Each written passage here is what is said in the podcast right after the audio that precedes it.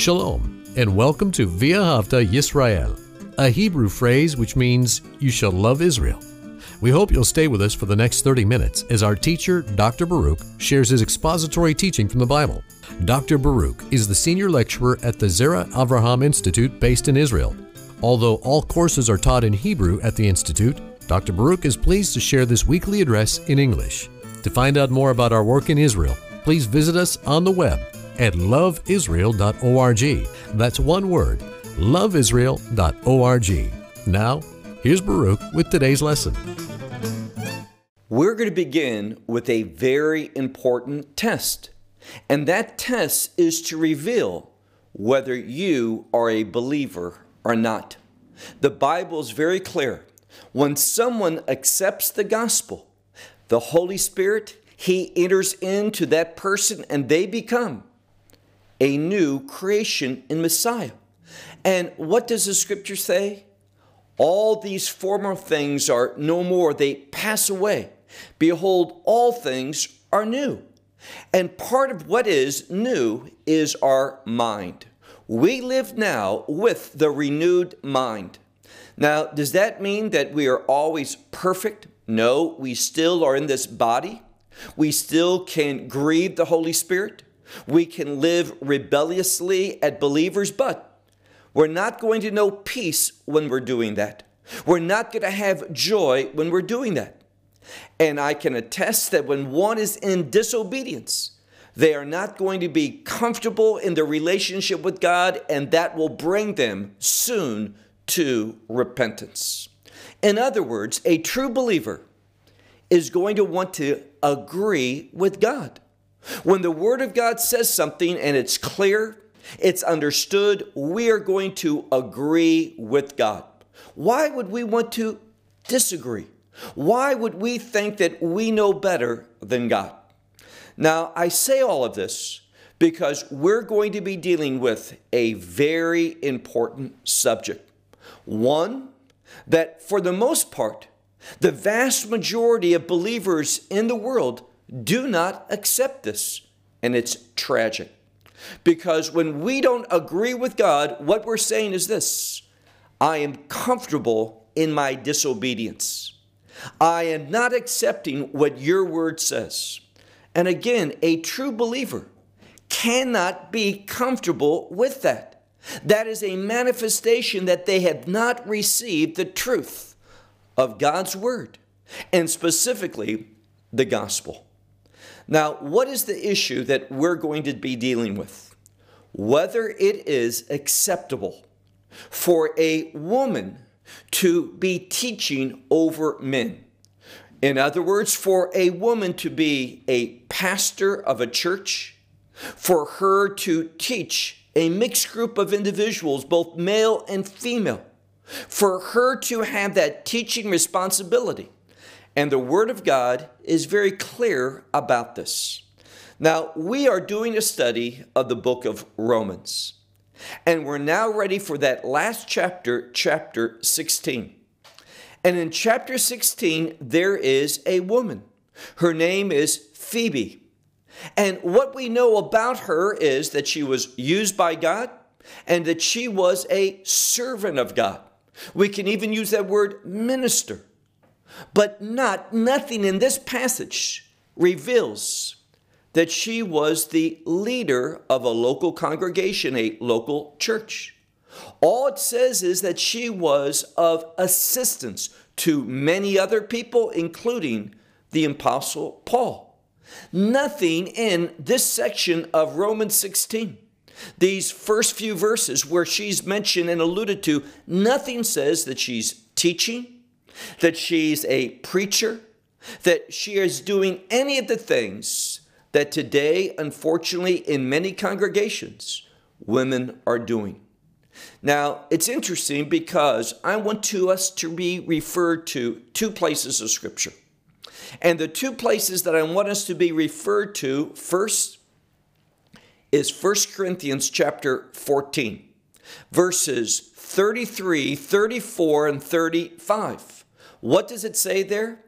It says that, that women in the local congregation should be in silence. Now, does that mean they cannot converse with one another, that they cannot praise God in song. It does not. When we look at this word in this context, it's a word of inquiry. It's that argumental word. Now, we need to understand that the word of God comes to us within a context. And in the churches in the past, and in the synagogues in the past, and even today, when things are being taught, it's not so much like it is today, where it's more of a lecture, where one person speaks and everyone else hears. That's how it is today, but it wasn't back then. There was much in regard to questioning, arguing.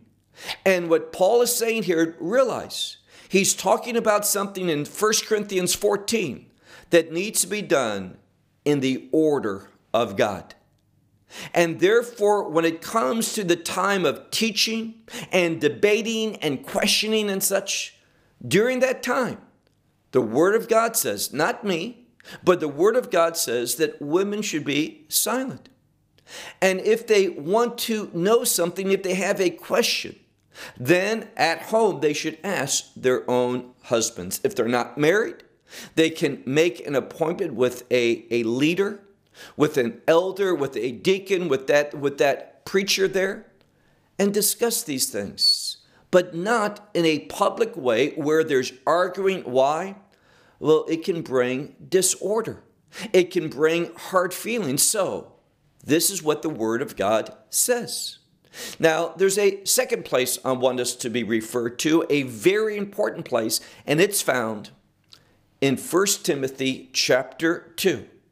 And here again, beginning in verses uh, 10, 11, 12, and continuing on, we find that, that Paul is instructing young Timothy, heading up congregations, and he says this I do not permit, look at verse 12, I do not permit a woman to teach or to usurp that is to challenge the authority of a man, meaning God's positioning of a man in this role. It ought not to be done. Now, it's very clear. When we look at these passages in 1 Corinthians 14 and in 1 Timothy chapter 2, there's nothing confusing. They are rather clear. Now, people will say all the time, well, that was then. Things in culture have changed. Women have a different, different thought and a different position today than they did back then. Well, that may be true, but that's not what the Word of God gives as a reason. It's not limited to time. Why?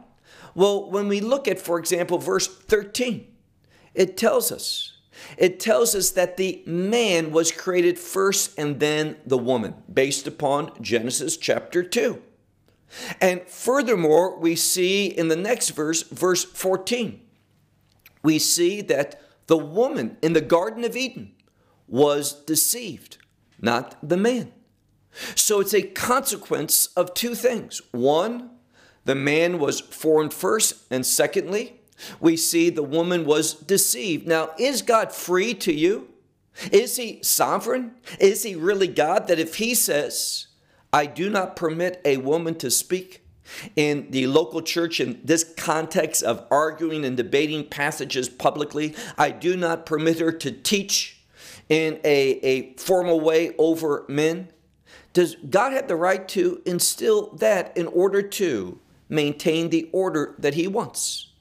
And is it permissible for God to say, because the woman was deceived in the garden, one of the consequences is that she not teach over men?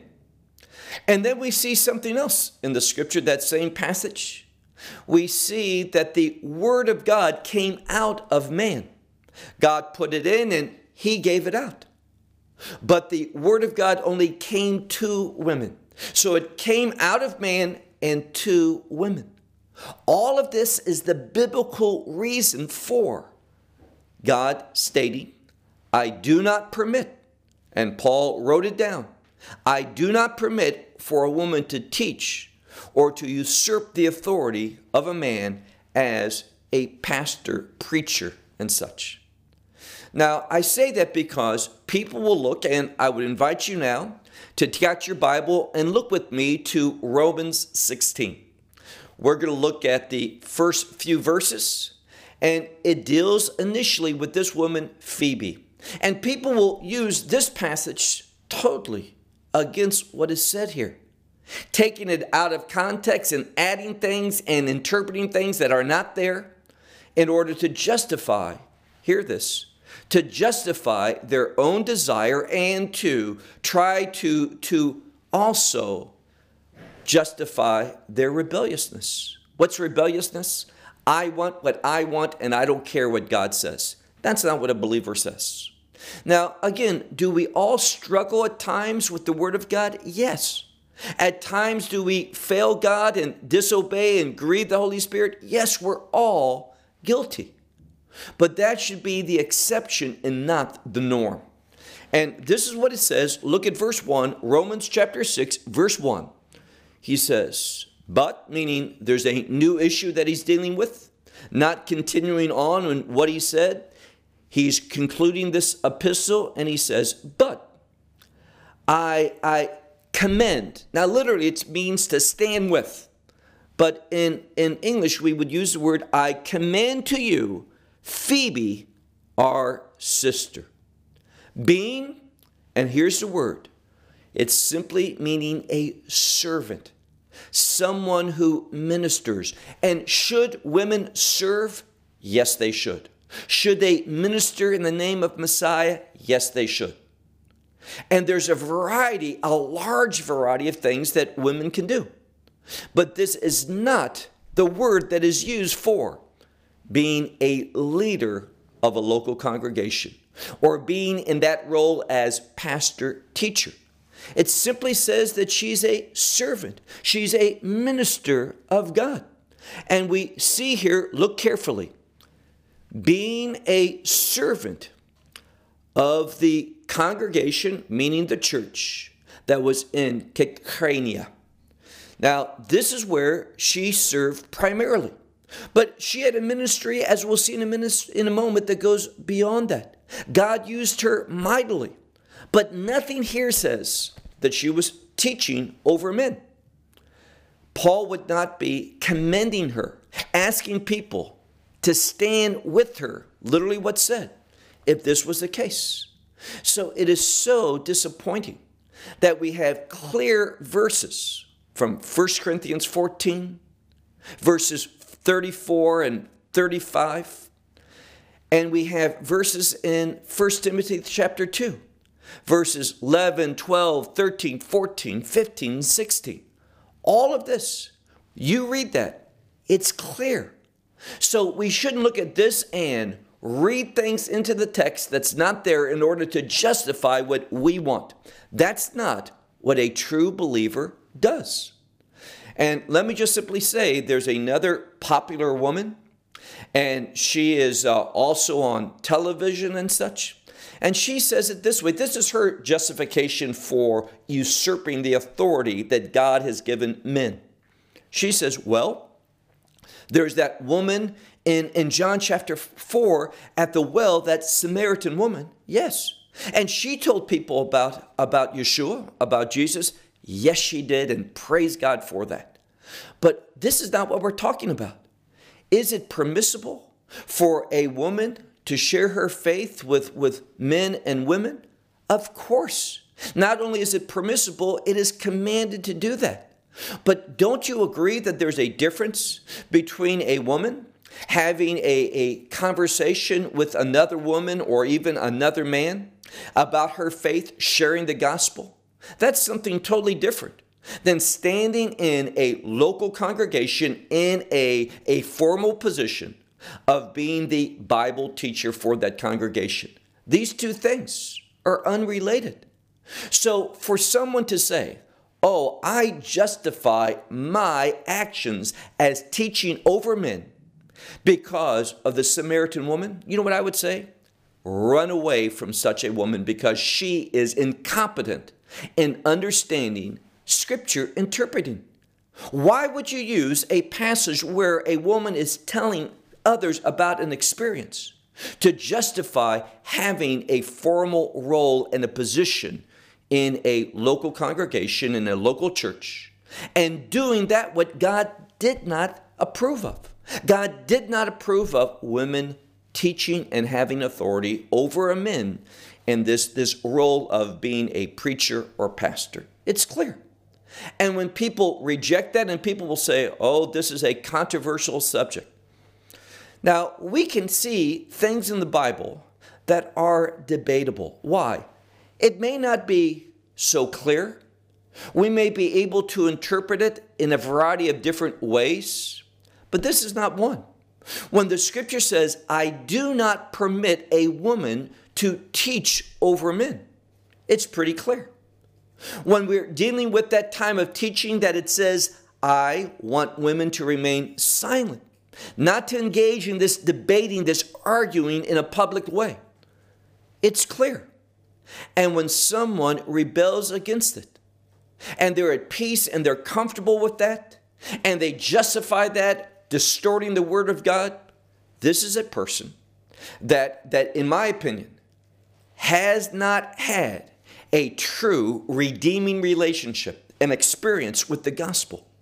Because no one can just walk in continuous disobedience to the word of God and be comfortable with that. So look at our, our passage again, Romans 16, beginning in verse 1. But I commend to you Phoebe, our sister, being a servant of the, the congregation, the church of Cenchreae in order that she, you receive in the Lord. And you do so, it says, worthily, meaning in a proper way of the saints, meaning how saints should receive one another. And, and that you help her in whatever she has need. Now, it says whatever she has need, but there's another word.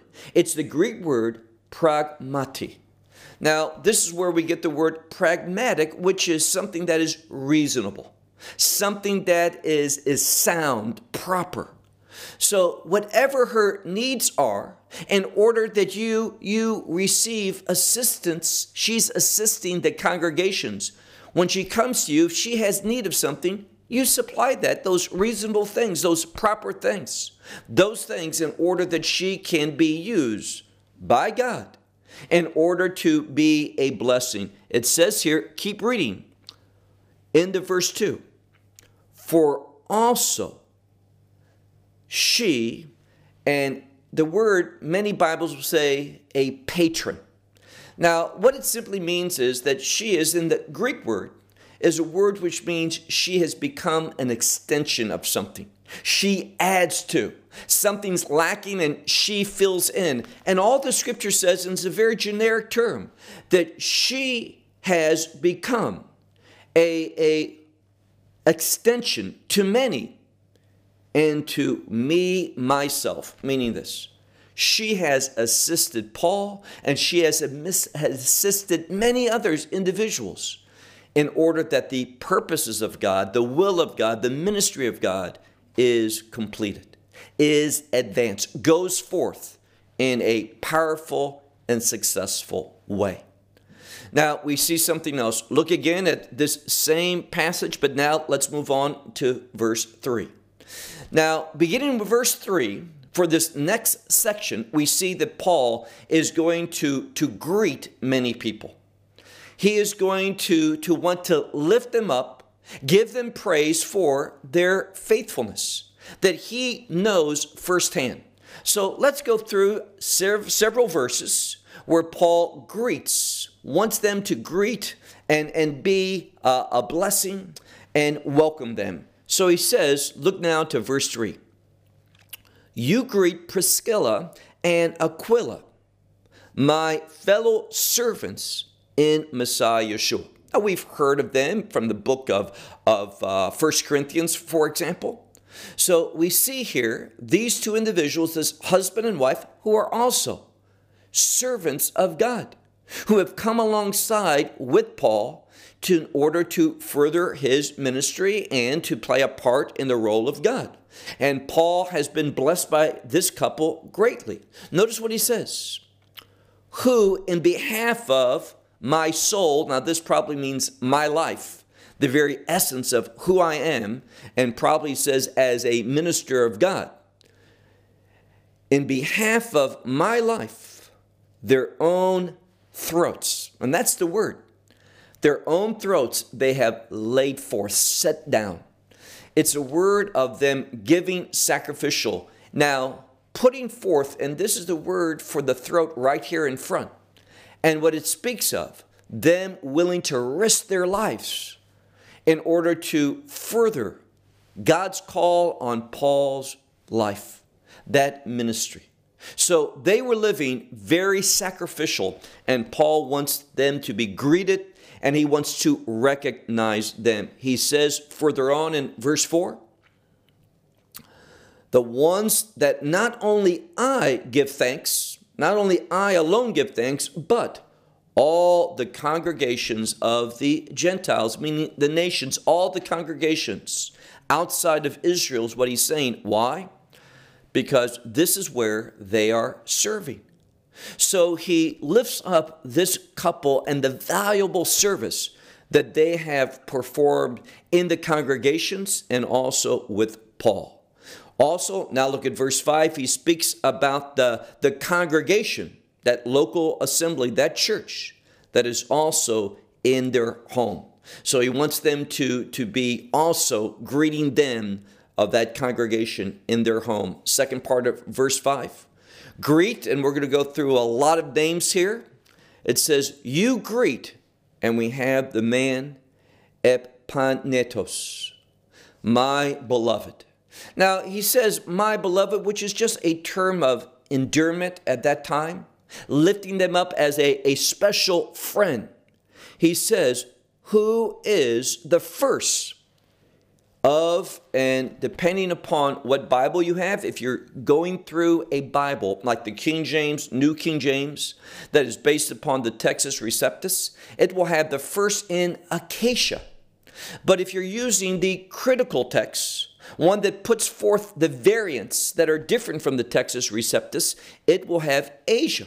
So this man that we're speaking of, this one, Epanetos, he was the first, probably the first believer in Achaia for Messiah. Verse 6. He says, Greet Miriam, your Bible will say Mary. Greet Mary, who has worked much and again, in the Textus Receptus, it says for us, but in others, it will say for you. Verse 7 Greet Andronikos and Julian. And notice what he says here about them. My uh, kinsmen, meaning they are fellow Jews. Not only fellow Jews, but also he says, my fellow prisoners these being of note, he wants to lift them up for being these prisoners. They are noteworthy, we might say, among the apostles. And also, he says concerning these, the ones who were before me in Messiah, meaning they came to faith in Messiah before he did.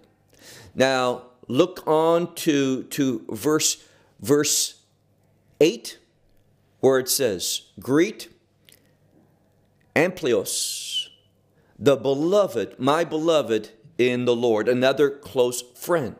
Greet Urbanos, our fellow servant in Messiah. Also, Stechus, my beloved. So he's lifting up these individuals in this area that have been a blessing to him, that has helped him, that has served together with him. And he wants this group in Rome to be familiar with them because these individuals, they have worked closely with Paul and they might be coming as well. And they may have contact with them, so he wants them to know them.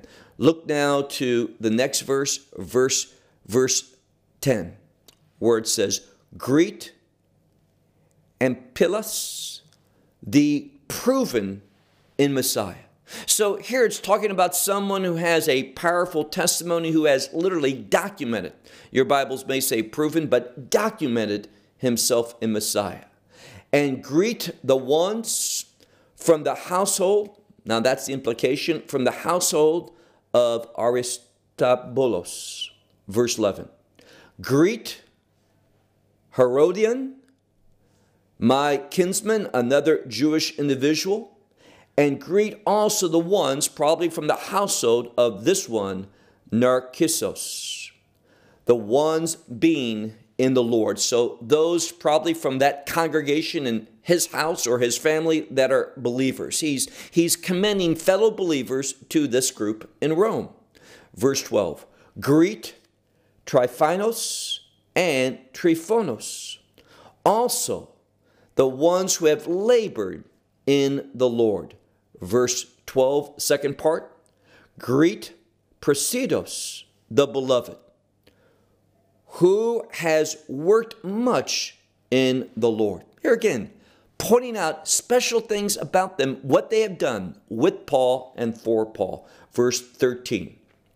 Greet Rufus, the chosen one in the Lord, just emphasizing him, and his mother and mine. Meaning, Paul had a close relationship with this woman, the mother of Rufus, like it was almost as it was his own mother. Verse 14 Greet Asugritos and Pelagon and Hermas, Patrobos, Hermes, and the ones, the brothers, and this means brothers and sisters that are with them. Greet as well Philogonsos and Julian, Nerea, and his brother. Now, some will say her brother, but it's better his brother. And also Olympus, and also the ones, all the saints that are with them. Greet one another with a holy kiss. Greet the congregations in Messiah. Some will say all the congregations in Messiah. Now, you greet all those congregations in Messiah. So, Paul, in this first part of Romans 16, lays out an important truth that we should be respectful of those servants, fellow servants that God uses. Greet them, welcome them, help them, assist them in doing the work of the Lord. Well, I'll conclude now until next week when we do the second part of Romans 16 and we conclude our study of this epistle. Well, we hope you will benefit from today's message and share it with others. Please plan to join us each week at this time and on this channel for our broadcast of loveisrael.org. Again, to find out more about us, please visit our website, loveisrael.org. There you will find articles and numerous other lectures by Baruch. These teachings are in video form may download them or watch them in streaming video. Until next week, may the Lord bless you in our Messiah Yeshua, that is, Jesus, as you walk with Him. Shalom from Israel.